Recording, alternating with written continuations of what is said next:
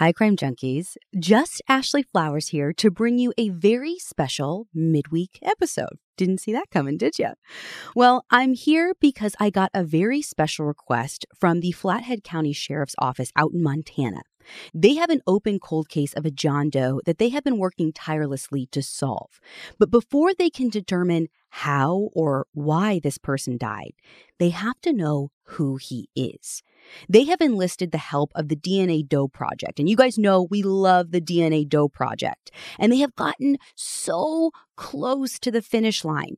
But the sheriff's office needs your help because you out there listening right now, they believe you could hold the final key to solving this mystery.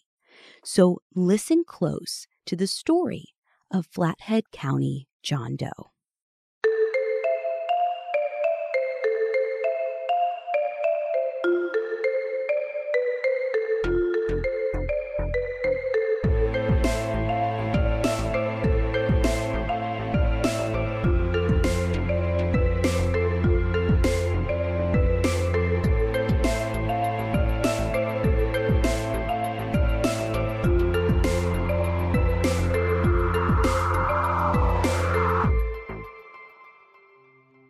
According to the Farmer's Almanac, late October 2003 was cold in Flathead County, Montana.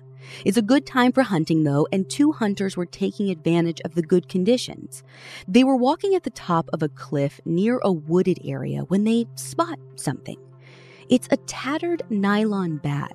They look at each other and side to side, realizing that no one seemed to be around as far as they could see. And it didn't seem like the kind of bag that another hunter would just leave out here, so they decide to take a peek. Inside, one of the hunters finds a 22 caliber pistol, and nearby there's a butterfly knife and a nickel. And this is strange, yes, but honestly, to two dudes out there that day, it didn't mean much. However, one of the hunters told his wife about his findings when he got home. And I have to believe that she was a crime junkie based on her response because she tells him, um, maybe you should go back out there and see if there's anything else. Like you found this at the top of a cliff and no one around. Like think about that, honey. Top of a cliff. You got to go check the bottom of that cliff. So the guy goes back on October 26th, and sure enough, wifey was right. There at the bottom of the cliff, among brush, was a human skull. Next to it, he also saw a tennis shoe, a water bottle, and a small pack rat's nest nearby. He decided to look through the nest to see if there was anything else identifiable, and he found sunglasses, a marijuana pipe, and a collection of other random items. It's at this point the hunter calls the sheriff's office to report the findings. Now, what's interesting is that the sheriff's team can't just jump in their cars and get there right away. And here's why. It seems that while you can get to this area by foot, as proven by the hunter, you can't actually get there by vehicle unless you have a key. Because this area where the remains were found is this wooded area off of a gated road. So the sheriff's office had to call in a fish and wildlife officer to come meet them at the gate with a key so they could drive back there. And this might not seem like a big clue, and maybe I'm reading into it too much, but I think it's worth noting because it means that our John Doe probably got back there by foot and he didn't arrive in that area by any sort of vehicle. The sheriff who responded waits for detectives to arrive who take over the scene, and a crime scene specialist joins them to collect the skull, other bones scattered around nearby, and items that were found as well. And then all of it is sent off for processing. Investigators tried to glean information from the scene itself, but it was hard. Just by the condition of the remains and the items left behind, it was clear that they had been there for a long time. And the bones themselves had been so spread apart by animals that it was impossible to even determine where the initial crime scene was. While most of the bones were scattered on the base of the cliff, there was a single clavicle bone found at the top, which could potentially indicate that's where whatever happened to this man took place. I remember in my research for the Mitrice Richardson case that there was one expert who I believe said that animals don't usually move things up to higher ground. They would take something like human remains and move them down. And I don't know if that's the case here, and truthfully, neither do the investigators. All they could do was use the skull as their marker and then fan out one to 200 yards in every direction looking for clues. In addition to all the items found by the hunter, they also find additional coins, a bottle of Aleve, and a handheld poker game. The most recently dated coin was from 1990, so at least their window is narrowing a bit. We went from, you know, this could have happened at any point to, well, it could have happened at any point after 1990. But using other things at the scene, they narrow it down even further. Within days, while they're still waiting for a forensic exam to come back and tell them more about their victim, the detective does some legwork to try and narrow down this window even further. He gets this great idea to call the Aleve customer hotline, who were able to tell him more about that particular bottle that they found at the scene. They say that Aleve was first distributed over the counter in June of 1994. And back then, Aleve was made by Procter & Gamble. But in January of 1997, Bayer took over distribution. And when they took over, the style of the bottle that was previously used changed. So, looking at what they had, the bottle in their possession that was at this scene matched the kind that Procter and Gamble used to produce. Meaning, our 13 year window just shrunk to two and a half years, sometime between June 1994 and January 1997. On October 29th, just three days after the skull was discovered, an evidence technician actually did the same thing with the Adidas shoe found at the scene. They were able to give Adidas the description of the shoe along with some numbers that appeared on the shoe. And the tech was told that the shoe was manufactured in May of 1995, making our window even smaller. But the biggest clue of all was that gun, or at least it should have been. But detectives are about to find out this case that seems like they're moving so quickly on is about to have its first dead end, and it would be a sign of what's to come. Guns that are manufactured and sold through official channels have a serial number, and this gun that the hunter found in that bag was no exception. Within the first few days of the investigation, detectives are able to track down the purchase history of the weapon, and they find that in January of 1994, it was purchased by a man in Sandy, Utah. But when police look into this guy, he is alive and well. That skull found at the base of the cliff clearly doesn't belong to him. But Surely there must be some connection. So investigators contact this guy to see why his gun wasn't with him and how it could have been that it was found near the set of remains two states away. The man's response was simple. He said he had sold all of his firearms between March and June of 1994, so essentially two to six months after purchasing it. He said he decided to sell it and he has no idea what happened to it after that. Obviously, my first question, like probably yours, is well, who the heck did he sell it to? And the answer is underwhelming. He says he doesn't recall, but most likely it would have been one of two different gun stores. So, with the gun turning into somewhat of a dead end, investigators focus back in on the bones, hoping that they would tell them something about their victim. They brought in the University of Montana's anthropology department and they made several more trips back out to the scene. And each time they would find more and more bones and more and more clues. On one particular trip in April of 2004, they also found pages of a book, which they determined to be Phases of Gravity by Dan Simmons.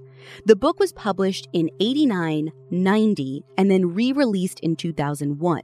So while it didn't help narrow down our timeline anymore, it at least told investigators and you listening something about this man. Potentially, he was reading Phases of Gravity by Dan Simmons when he died. When the anthropology team gets back to the detectives in November, it seems to be yet another dead end. The bones are old. They'd likely been there for a few years before being found, and all they can tell deputies is that their victim is a white male between 21 and 36, but more likely mid 20s, and he was approximately 5'8. The biggest blow of all is that no manner or cause of death could be determined by looking at his remains. Now, if your crime junkie brain is at all like mine, the first time I read the info on this case, I was viewing everything through the lens of looking to solve a murder. There are remains, a gun with a mysterious purchase history, everything screamed mystery. But they couldn't determine how he died. And the truth is, this might not be a murder at all. It might be an accident or even suicide. But like I said at the beginning, we can't know how or why he died until we know who he is, and until a family finally understands where their loved one has been for so many years. Everyone was hopeful in the early days that the dental records would be their key to a match. Their guy had about eight molars and some had fillings, so it felt really distinctive, like distinctive enough that if they could match it to a missing persons report, like they'd have their guy. But time and time again, they'd find someone who seemed like a good match, but it was never him. And so the case went cold. Per police records, it appears that the case gets another really close look in like 2011, 2012. And I don't know this for sure, but I assume that the Flathead County Sheriff's Office works like a lot of smaller departments. There's no dedicated cold case staff. You work cases in between your other duties, which is why it can get so dragged out and these cold cases can go on for so many years. But here is where a couple of interesting things happen? Well, at least interesting to me. The detective now in charge of the case decides to go out to the scene one more time, likely just to get like a better sense for the area. I mean, this is important if you're taking on a new case. When he gets to the scene, his report says, quote, I noticed someone has been in the area and placed a white painted metal cross on the top of the cliff marking the area where the decedent was located. End quote. To this day, they still don't know who placed that cross there. Was it a local who was haunted by the story of this young man left without a name? Or perhaps someone with something to atone for?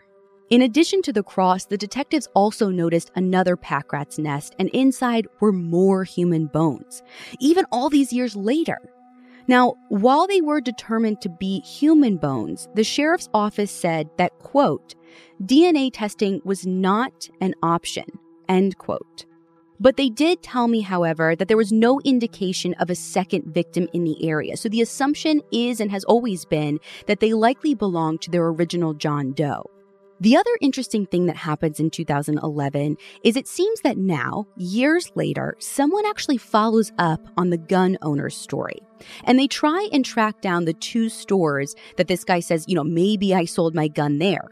Now, in the limited information I was provided, it looked like this is the first time that someone had checked into this guy's story to verify it with the gun shop owners. And when I asked the Flathead County Sheriff's Office if that was correct, the answer I got was that the retired detective didn't recall. Now, you could get buried in this detail about what was done and when, what assumptions were made, who made them. I've gotten lost in all of those questions. But really, I don't have all of the info, and we just are where we are now. So, both of the gun shop owners say in 2011 that they have no record of that gun ever coming into their inventory. And it's not, from what I can tell, that the records are just too old or they don't have them. It's my understanding they kept good records, but they never purchased that gun, meaning that that gun was never sold to them. So now in 2011, detectives go back to this guy in Sandy, Utah, who now says, well, you know, I might have pawned it maybe instead of selling it to the gun store. I probably pawned it sometime in 94 or 95. And he added more details saying that he was actually going through a divorce at the time and needed some cash. And listen, I don't love it. It seems like you'd remember being in the middle of a divorce and being hard up for cash even more clearly when it was actually happening instead of years later. But when I asked the Flathead County sheriffs if this man was considered a suspect in any way, they said, quote, the original gun owner was cleared at the time of the initial investigation, but like with any investigation, it must remain fluid should any new evidence arise. I spoke to him again after I found the bones, and there was no reason to consider him a suspect at the time. He did provide a name and location of the pawn shop he sold the gun to. The shop was contacted and was very cooperative, but was unable to provide any new information. End quote. So, without any new information, even this legwork in 2011, 2012 didn't get them any closer to a name. And a name is what they need to move this case forward. And as you all know, we are now in the season of justice. So when all doors seemed closed before, we now have a window. The Flathead County Sheriff's Office has been working with the DNA Doe Project in order to use genealogy to figure out who our John Doe is. They said at this time their main goal and focus is to identify his name, who he is. And once that happens, investigators can determine what direction to go in from there. So, whatever kind of case we're talking about murder, suicide, accident it doesn't matter yet because it doesn't change the fact that we need his name. He was a young man who belonged to someone. He was someone's son, someone's friend, maybe a brother. Now, as much as we hope genealogy is the end all be all, it is only as good as the database they have to cross reference with. The DNA Doe Project has taken on this case, and they have been working on it for well over a year, close to two at this point. And they are so close to the finish line, but this is where they need your help. When they compared our Doe's DNA to ancestral databases, the closest match that they got was actually pretty far away. They're what DNA Doe Project calls low matches.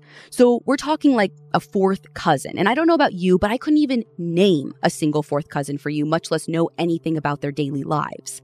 So as you can imagine, when you get that far out in a family tree, you aren't dealing with a single last name. People marry, divorce, remarry, die.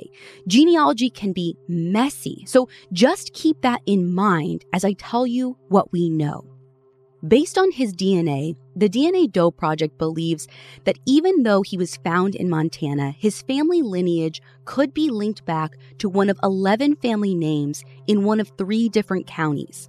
He could potentially be related to family members or ancestors from Harlan County, Kentucky, with the last names Saylor, Helton, Brock, or Blanton, or he could potentially be related to family members or ancestors from Montgomery County, Indiana, with the last names Ward or Linn or Barrett. And a third possibility is that he could potentially be related to family members or ancestors from Hancock County, Tennessee, with the last names Greene, Epperson, Seales, or Trent.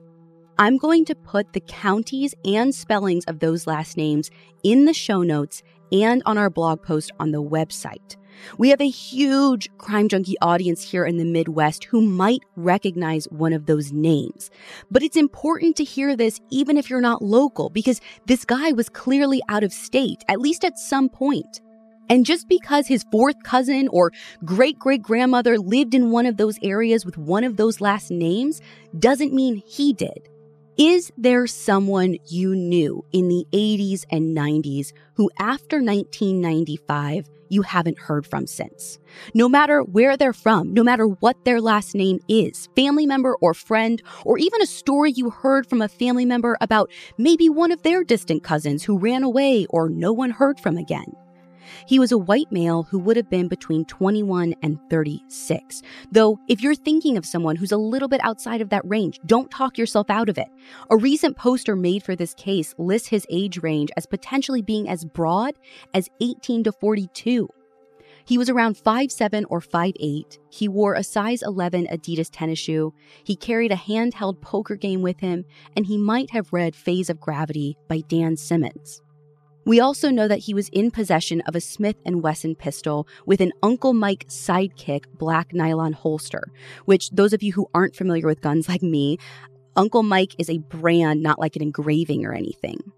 The anthropology team who consulted on this case did a facial reconstruction from that skull to show what our John Doe might have looked like.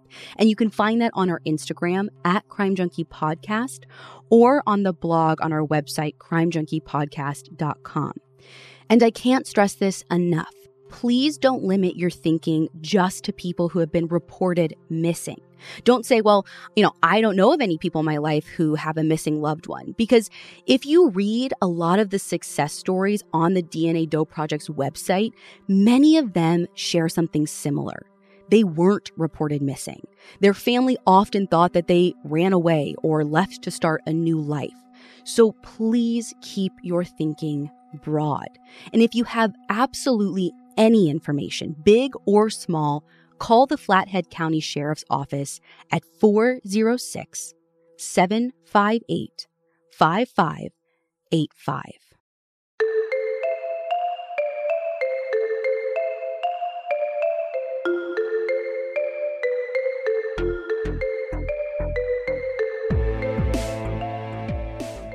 If you want to see the facial reconstruction for the Flathead County John Doe, you can find that on our website, crimejunkiepodcast.com. All of the information and facts for this episode were generously provided by the Flathead County Sheriff's Office and the DNA Doe Project. I will see all of you crime junkies on Monday for a regularly scheduled episode.